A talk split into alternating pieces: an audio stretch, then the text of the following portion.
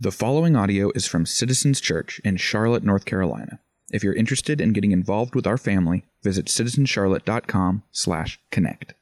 Our teaching text this evening comes from Acts 2 22 through 41. Men of Israel, hear these words Jesus of Nazareth, a man attested to you by God with mighty works and wonders and signs that God did through him in your midst, as you yourselves know. This Jesus, delivered up according to the definite plan and foreknowledge of God, you crucified and killed by the hands of lawless men. God raised him up, loosing the pangs of death, because it was not possible for him to be held by it. For David says concerning him, I saw the Lord always before me, for he is at my right hand, that I may not be shaken. Therefore, my heart was glad, and my tongue rejoiced. My flesh also will dwell in hope, for you will not abandon my soul to Hades or let your Holy One see corruption. You have made known to me the paths of life. You will make me full of gladness with your presence. Brothers, I may say to you with confidence about the patriarch David that he both died and was buried, and his tomb is with us to this day. Being therefore a prophet, and knowing that God had sworn with an oath to him that he would set one of his descendants on his throne, he foresaw and spoke about the resurrection of the Christ that he was not abandoned to Hades, nor did his flesh see corruption. This Jesus God raised up, and of that we all, are witness. Being therefore exalted at the right hand of God, and having received from the Father the promise of the Holy Spirit, he has poured out this that you yourselves are seeing and hearing. For David did not ascend into the heavens, but he himself says, The Lord said to my Lord, Sit at my right hand until I make your enemies your footstool. Let all the house of Israel therefore know for certain that God has made him both Lord and Christ, this Jesus whom you crucified. Now, when they heard this, they were cut to the heart and said to Peter and the rest of the apostles, Brothers, what shall we do? And Peter said to them, Repent and be baptized, every one of you, in the name of Jesus Christ, for the forgiveness of your sins, and you will receive the gift of the Holy Spirit. For the promise is for you and for your children and for all who are far off, everyone from the Lord our God calls to himself. And with many other words he bore witness and continued to exhort them, saying, Save yourselves from this crooked generation. So those who received his word and were baptized, and there were added that day about 3,000 souls. This is the word of the Lord. Amen. Well, good to be with you this evening. We haven't met before, my name is Tim. I serve as the pastor here at Citizens. Like Garrison said, starting out, we exist to be a Jesus centered family on mission with Him. That's everything that we are about. If you have a Bible, go ahead and turn to Acts chapter 2, that passage that Cole just read for us. Acts chapter 2 is where we are going to be. If you don't have a Bible, there should be some on the ends of the rows. Just nod, somebody can pass that on down to you. Uh, if that is the one you're using, it should be on page 530. 530. Let me pray for us, and then we'll, we'll dive in together. God, we are so grateful. Uh, I pray that every week, say that every week, but it really is a privilege to get to gather with your people. I pray that we don't miss that as gathering happens every week because it just feels like it can be mundane and routine and the same thing over and over. God, I pray that we don't miss the power that comes with being with your people and getting to sing and remind ourselves, even if we don't feel it, we're supposed to set our hopes on you. You're the everlasting one, that you are the one that has existed from eternity past and eternity present and eternity future, that you are the one that has created all things, that in you all things hold together. You're worth our time, you're worth our attention, you're worth our devotion and adoration. God, I pray that you'll be made much of through your word as you promise in your scriptures that it won't return void, that when it's preached and proclaimed and read and thought about and studied, that it takes root in our lives. We're actually different because of what we see in the Bible. We love you. Pray all these things in Jesus' name, amen. Before we get to Acts chapter 2, if you have taken our membership class before, you've heard me talk about this idea of what it means to be a healthy church. We stole it from, uh, unashamedly, we give him credit, uh, from a retired pastor named Ray Ortlund in Nashville, Tennessee. And he talks about how if you want to be a healthy church, or if you yourself want to be a healthy Christian, a healthy follower of Jesus, that's going to take two things. That you have to have what he calls gospel theology and gospel culture.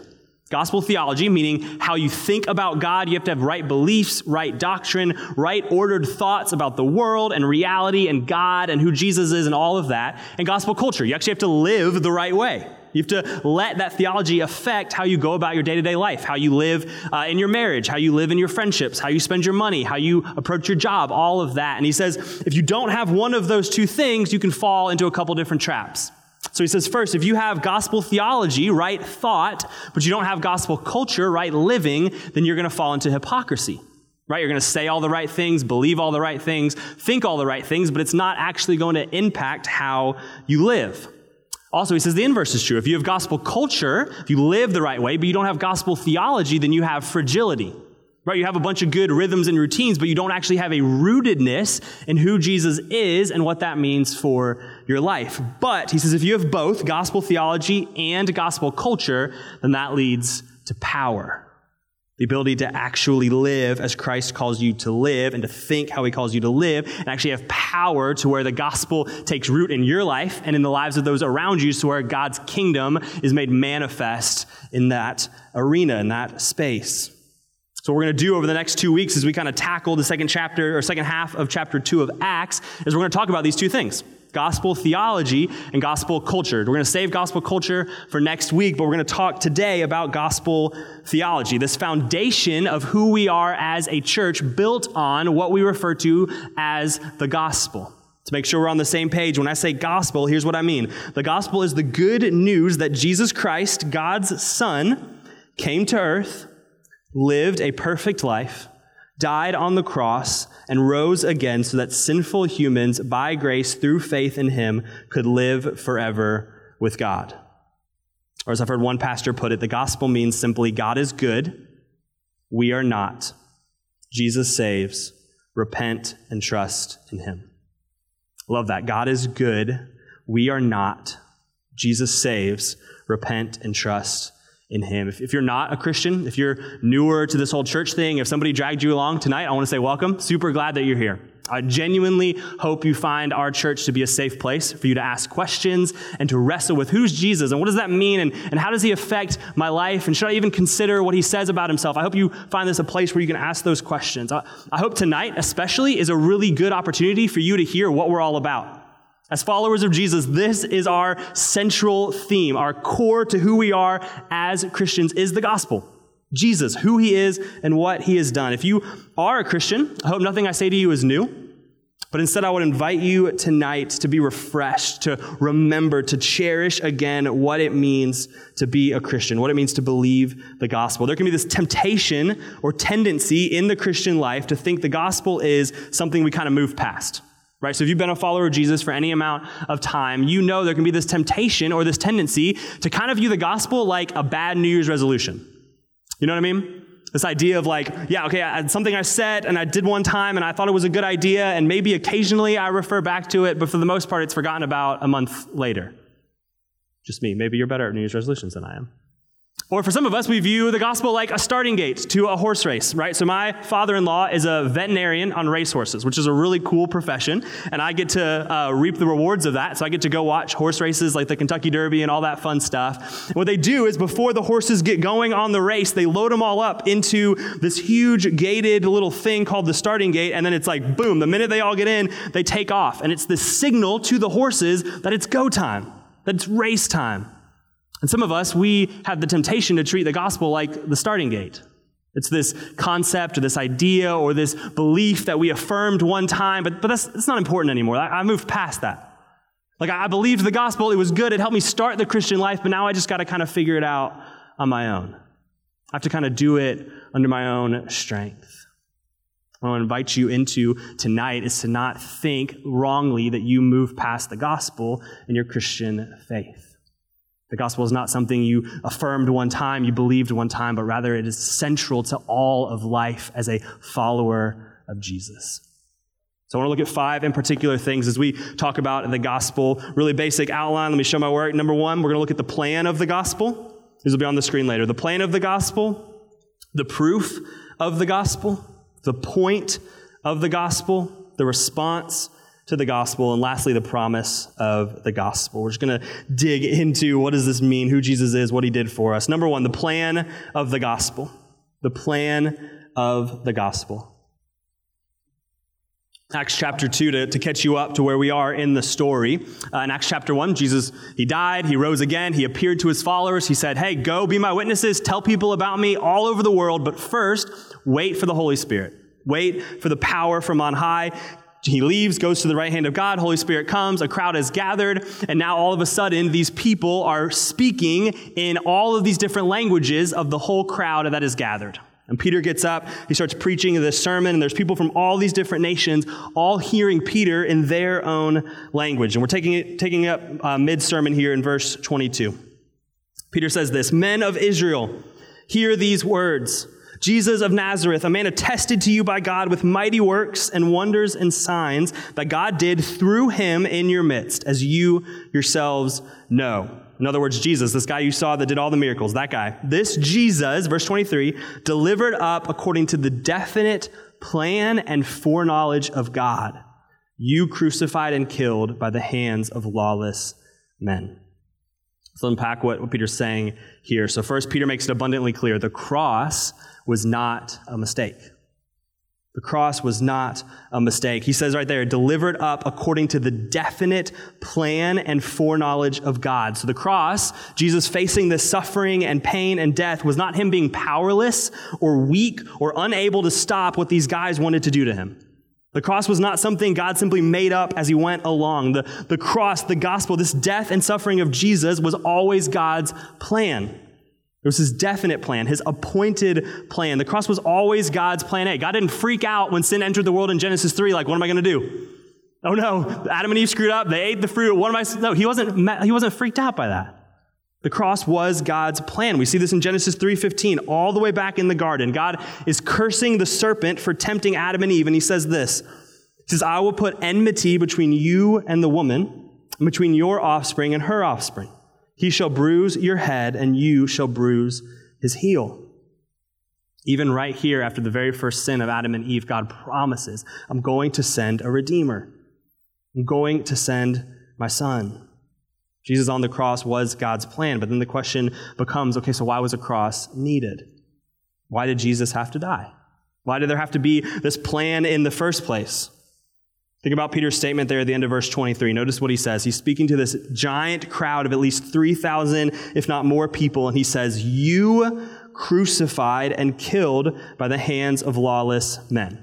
All right, so think about this. So Peter's talking to this giant crowd assembled all over for this feast of Pentecost, most of whom would not have been in Jerusalem 50 days earlier when Jesus was actually crucified right? So they had no actual culpable responsibility in the actual taking place of the cross, of Jesus being sentenced and put on trial and crucified. But Peter looks at them and in a shocking statement says, You, you crucified and killed by the hands of lawless men. There's a sense in which he's trying to get this crowd to understand that they are guilty. They're all responsible for the crucifixion of Jesus. But here's what's interesting the Bible actually says this is true of all of humanity.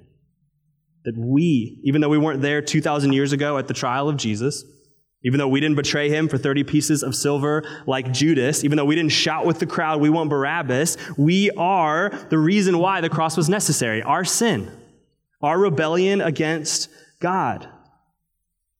God couldn't let it slide, He couldn't let it go. People have this kind of wrong, false idea of God where they think, okay, if God is love, if He is gracious and merciful and kind, which He is all of those things, why can't He just let sin go? Right? Why can't you just look at it and go, okay, you rebelled against me, you disobeyed me, NBD, no big deal, don't even worry about it. But what we have to understand is that, yes, God is love, but God is also just. A just God cannot let sin go unpunished. There's real wrong, and there must be real consequences for that wrong. Something or someone must pay for the sins and wrongs of humanity. So, because God is just, a sacrifice must be made for sin. But here's the good news of the gospel because God is gracious, He is the one that provides that sacrifice. Let me say that again. Because God is just, a sacrifice must be made for sin. But because God is gracious, He is the one that provides that sacrifice. Jesus had to die according to the plan and knowledge of God. So, this is God's plan in the gospel the salvation of the world through the suffering of his son. That God would actually use his son on the cross, his own son, as a sacrifice for our sins. It's God's plan. I love the way the hymn, How Deep the Father's Love, puts it. it says this in the second verse. It says, Behold the man upon a cross my guilt upon his shoulders. Ashamed, I hear my mocking voice call out among the scoffers. It was my sin that held him there until it was accomplished. His dying breath has brought me life. I know that it is finished. God would not leave us in our sin. He would not leave us to figure it out on our own. This is what Colossians 2 says about it. Verse 13, it says, And you who were dead in your trespasses and the uncircumcision of your flesh, God made alive together with him, having forgiven all of our trespasses. How? By canceling the record of debt that stood against us with his legal demands. But notice, he didn't just cancel it, he just, didn't just forgive it. Look at what he did. He set it aside, nailing it to the cross. This is God's plan for the salvation of the world, the suffering of his son. It's number one, the plan of the gospel. Number two, the proof of the gospel. The proof of the gospel. Verse 24 God raised him up, loosing the pangs of death because it was not possible for him to be held by it. So Peter tells the crowd, You guys killed Jesus. You're, he was the Son of God. You're responsible. It was God's plan, but you're still responsible for it. But because it was God's plan, God didn't leave him in the ground. He raised him up. And then I love that phrase. He says, Loosing the pangs of death. Christ defeated death, and in doing so, he undid the bind that death had on the world. I think there's a, if there's ever a year to understand this reality that Christ defeated death, it's 2020. Right? I know we're past it, but it kind of feels like 2020 2.0 a little bit, right? There was ever a year to understand this, a, a year marked in so many ways by death. Right? Death on a global scale, death on a, a national scale, de- death that I know so many of us have faced in our own personal lives and in personal relationships. This phrase is good news for. That the grave could not hold Jesus. That he loosed the pangs of death. That death is not the final say in our stories anymore. That though we mourn because death is a thing worth mourning over, we don't mourn as those without hope. We mourn knowing we worship a Savior who defeated death who loosed the pangs of death. Peter says the grave couldn't hold him. Keeps going, verse 25. For David says concerning him, I saw the Lord always before me, for he is at my right hand that I may not be shaken. Therefore, my heart was glad and my tongue rejoiced. My flesh also will dwell in hope. So he's quoting David here from Psalm 16.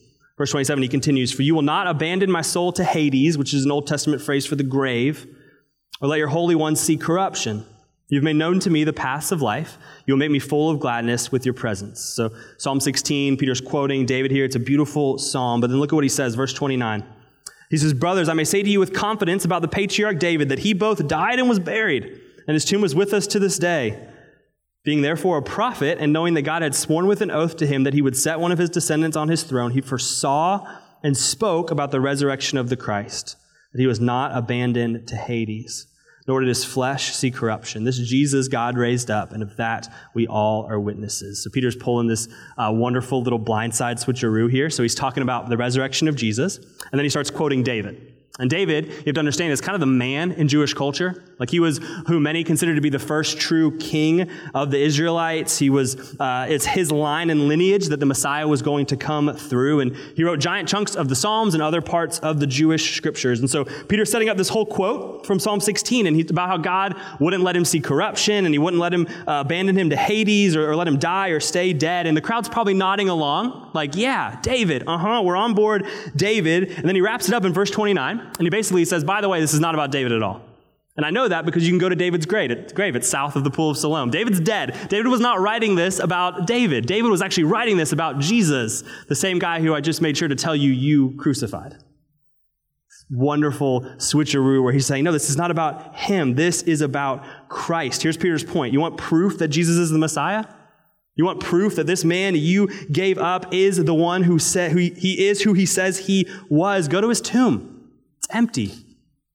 The tomb is empty. You can go visit David's tomb. You can dig it up. There's a body there. Go to Jesus' tomb, it's empty. You won't find a body. This is the proof of the gospel that the tomb of Jesus is empty. And he says, Of that we all are witnesses. Verse 32, he says, If you don't believe me, ask the 120 other people who, by the way, because of the Holy Spirit, are speaking in a whole bunch of different languages. They would affirm what I am affirming. The tomb is empty. Jesus is not there. Throughout the book of Acts, this resurrection of Jesus is kind of like a hinge point in the story where the, the apostles in the early church will consistently kind of refer back to Jesus died, but he, was, he rose again, and we, we saw him. It kind of becomes this refrain as they suffer for their faith, as they take the gospel to the nations. It becomes this thing they rehearse and repeat. Jesus rose again. The apostle Paul picks up on this in 1 Corinthians 15. He says this, For I delivered to you as of first importance. The main thing, the primary thing you have to understand what I also received that Christ died for our sins in accordance with the Scriptures, that he was buried, that he was raised on the third day in accordance with the Scriptures, and that he appeared to Cephas, then to the twelve. And he appeared to more than 500 brothers at one time, most of whom are still alive, though some have fallen asleep. Then he appeared to James, then to all the apostles. Paul says, This is what you have to understand Jesus is not dead anymore. He proved who he was by rising from the grave. The proof of the gospel is that the tomb of Jesus is empty. That's the proof. The plan, the proof. Number three, the point. The point of the gospel. Verse 33, Peter is going to continue his sermon. It says this Being therefore exalted at the right hand of God, having received from the Father the promise of the Holy Spirit, he has poured out this that you yourselves are seeing and hearing. We talked about the Holy Spirit all last week. If you haven't listened to it, it's on our website, citizenscharlotte.com. Highly recommend it. Verse 34 For David did not ascend into the heavens, but he himself says, The Lord said to my Lord, Sit at my right hand till I make your enemies your footstool. Let all the house of Israel therefore know for certain that God has made him both Lord and Christ, this Jesus whom you crucified.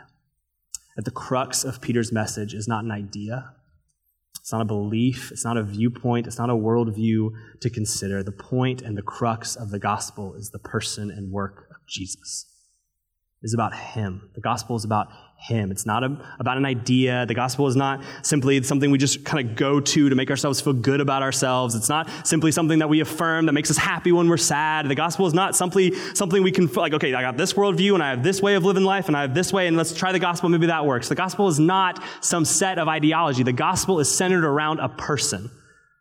His name is Jesus. He's God's son. And Peter says he went low. In humility, Jesus came to earth. He took on flesh. He became a baby. All the wonderful things we celebrate at Christmas. But that wasn't as low as he was going to get. He went lower. He went to the cross. He suffered a humiliating death that at that time was reserved for the worst of worst criminals and prisoners. Jesus died that death. He went even lower. He went to the grave. But now, Peter says, he's no longer just that. Now he's lifted up.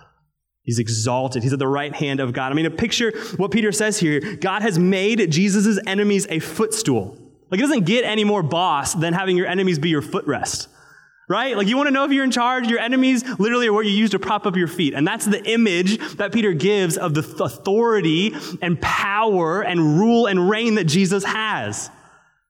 Do you ever think, man, I don't know if God's in charge here. I don't know if, I don't know if Jesus can, can work this out. I don't know if this situation in my life, like it just seems cloudy. I don't know how it's going to work out. I wonder if God's going to take care of me. God made Jesus' enemies his footrest. What? This is King Jesus. This is grave could not hold him, Jesus. This is all things hold together by him and through him, Jesus.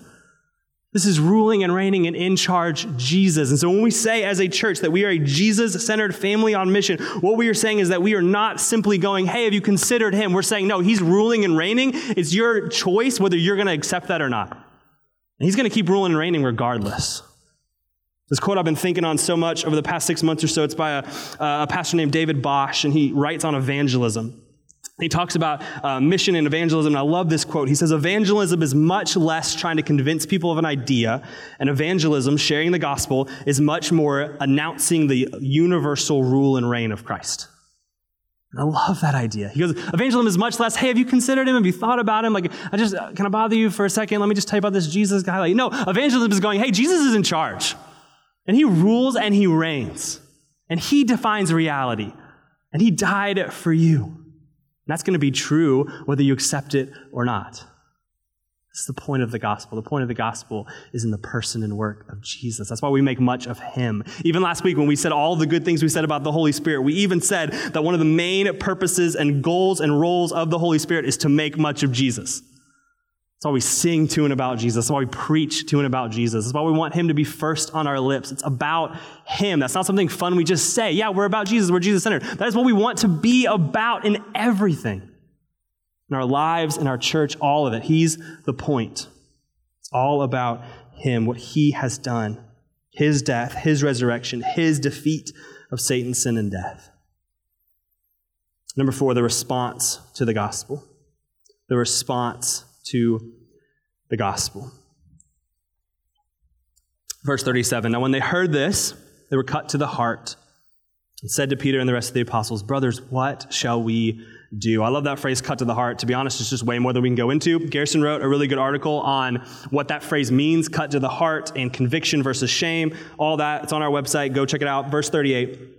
So they were cut to the heart. They were experiencing deep Holy Spirit conviction. What do we do, Peter? What do we do? Verse 38 Peter said to them, Repent and be baptized, every one of you, in the name of Jesus Christ for the forgiveness of your sins, and you will receive the gift of the Holy Spirit.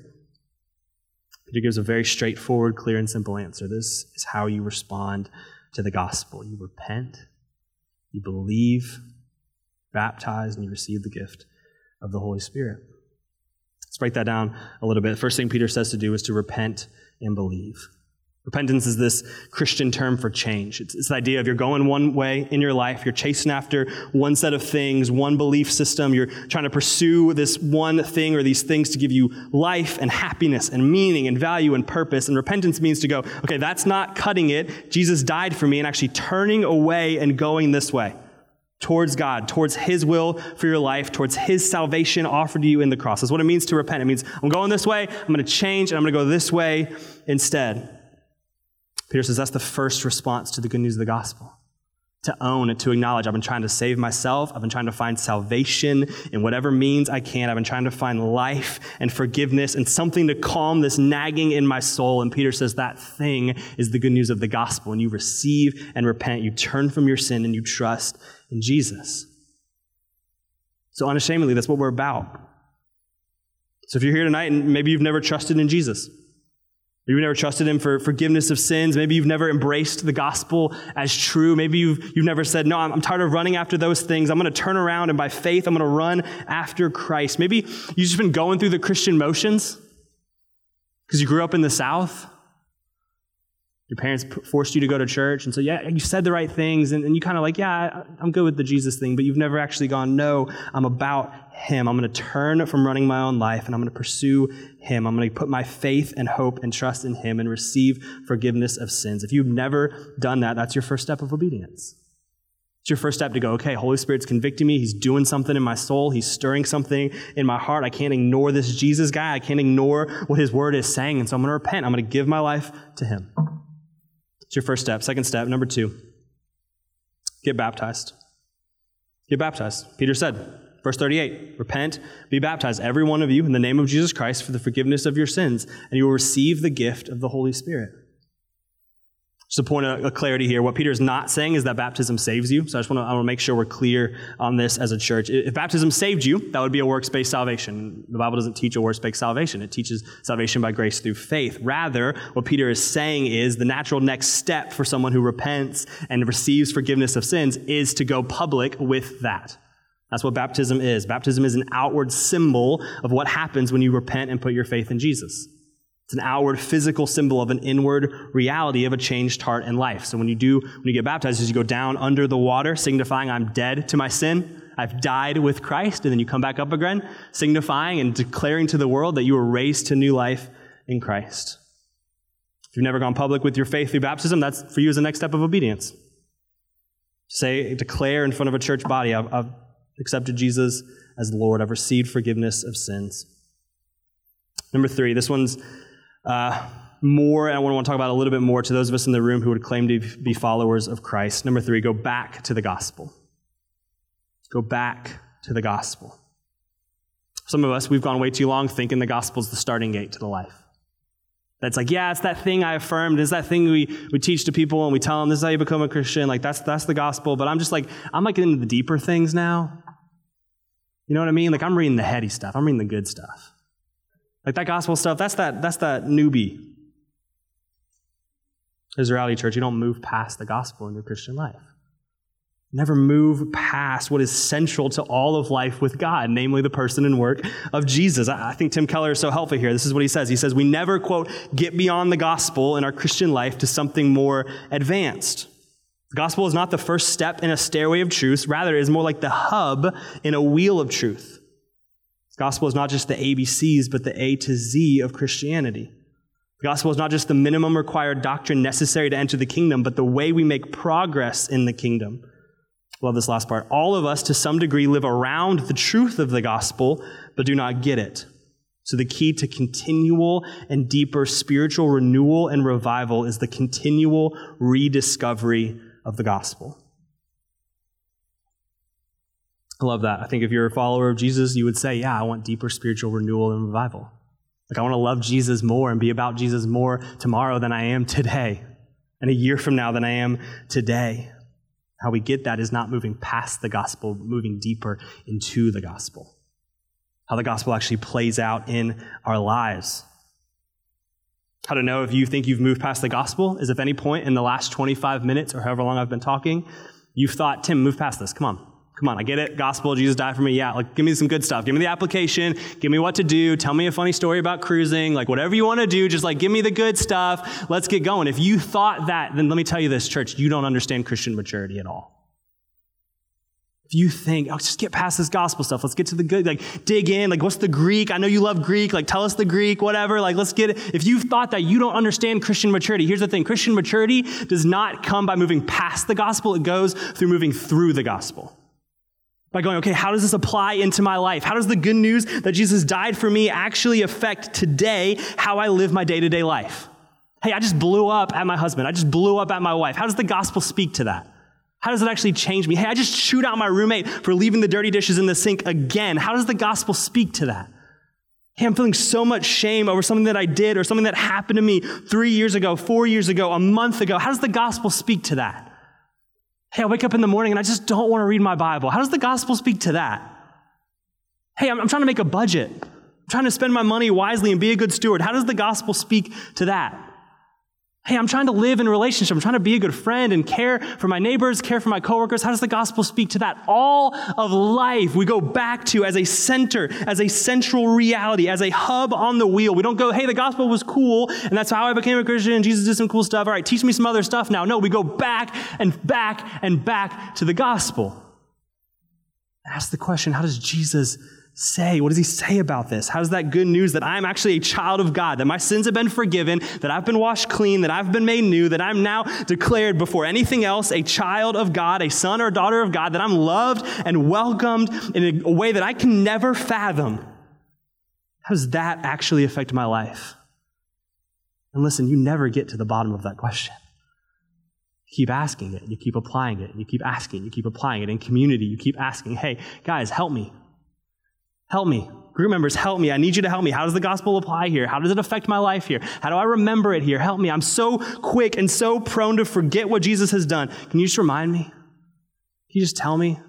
That's why central to our group times when we split up and we do men and women and we share what's going on in our lives and in our hearts and we confess sin and all of that central to our response. We don't want to just be good advice. We want to be gospel centered realities and truth because we think the gospel is how people change as they remember by the power of the Holy Spirit what Jesus has done for them. That is how you mature and grow in your faith.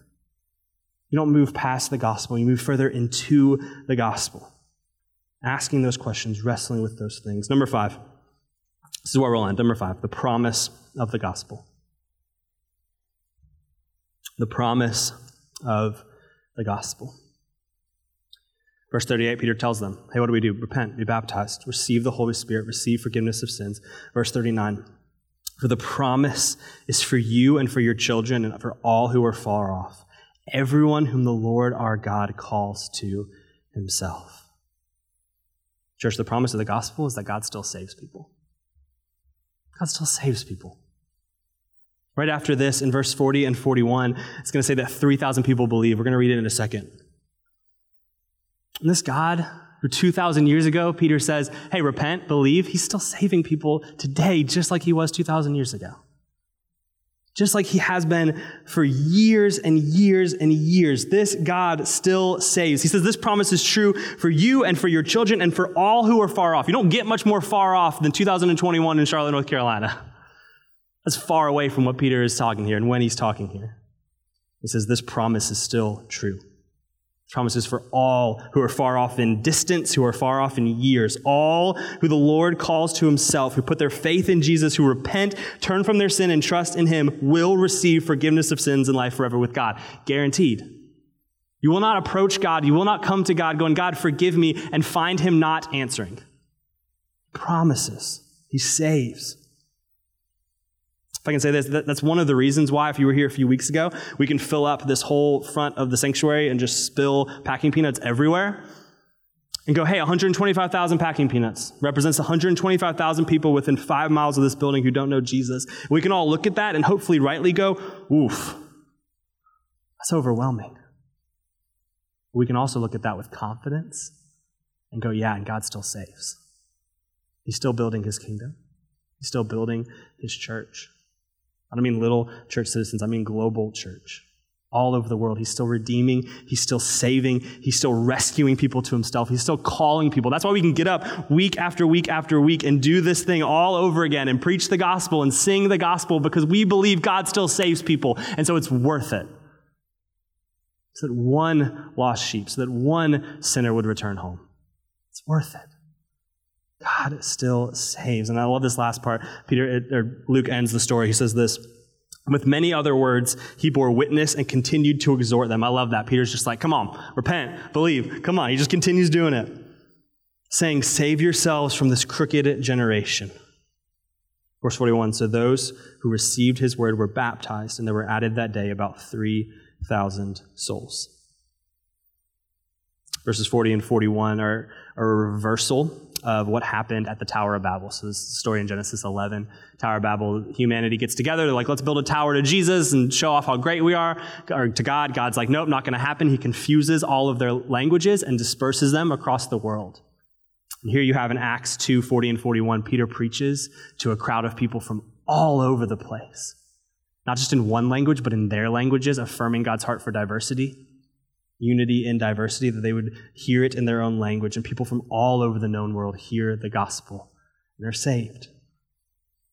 Once again, showing Acts 1 8 is going to be accomplished. This theme we said is throughout the book, where, God's, where Jesus tells his disciples, Go take the gospel to Jerusalem and Judea and all Samaria and to the ends of the earth. And here you have Peter preaching to people from the ends of the earth, hearing the gospel in their own languages, and 3,000 of them believe. The promise of the gospel is that God who redeems and gives salvation to 3,000 people 2,000 plus years ago is still saving people today. That's why we go. That's why we share the gospel. That's why we preach. That's why we proclaim. That's why we share our faith. That's why we build relationships. That's why we do all of these things because God will finish what He started and His kingdom is still on the move and Jesus still reigns. That's what we're announcing until the day He returns. On the night he was betrayed, Jesus took a loaf of bread and he broke it. And he said, This bread is my body given for you. In the same way, he took a cup of wine. He said, This cup is the cup of the new covenant, sealed by the shedding of my blood. Every time you eat this bread and you drink this cup, church, every time you rip off and eat this little wafer and you drink this little grape juice, we're celebrating the Lord's death until he returns.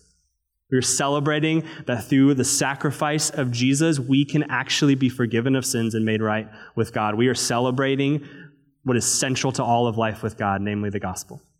What we get to do here in a second, that's one of the reasons why we take communion every week, is because we want to remember and never move past the body and blood of Jesus.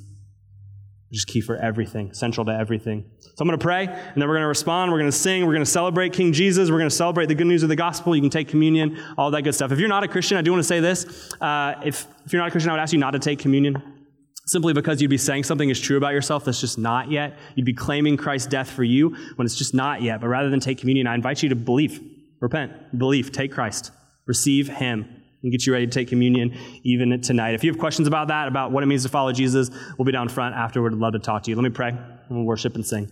God, we love you. God, thanks for Peter. Thanks for the early church. Thanks for uh, these early followers of you who stood out in courage in a culture that didn't want to know you. I can't imagine what kind of Holy Spirit boldness it takes for Peter to stand up in front of a crowd of 3,000 plus and go, by the way, you guys killed the one you were waiting on. I can imagine the Holy Spirit courage that it would have taken him, but he was so convinced because he had seen it.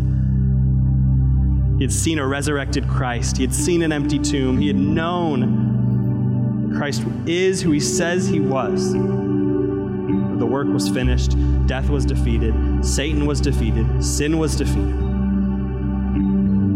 And I pray if there's anybody in the room who's just checking out this Jesus thing, ask them what we're all about. God, would you give them eyes to see and hearts that do not, do not have walls up but are open to, to you and to your spirit? God, would you even tonight do what you did in Acts 2 cut to the heart? Respond in faith. God, I pray for those in the room who've been following Jesus for a month, a year, 10 years, 30 years, whatever. God, would you help them remember and be refreshed and renewed in the gospel, to be convicted in any way they've tried to move past it for their Christian maturity, but to go back to what is central to the faith, namely what Jesus has done on the cross. God, help us to be a church that never forgets or moves away from or tries to root ourselves in anything else but you and Jesus and the gospel. God, we, we never be centered around anything else but Jesus. Us to remember Him, us to live for Him, to love Him. God, we need you in all of this. These things in Jesus' name, amen.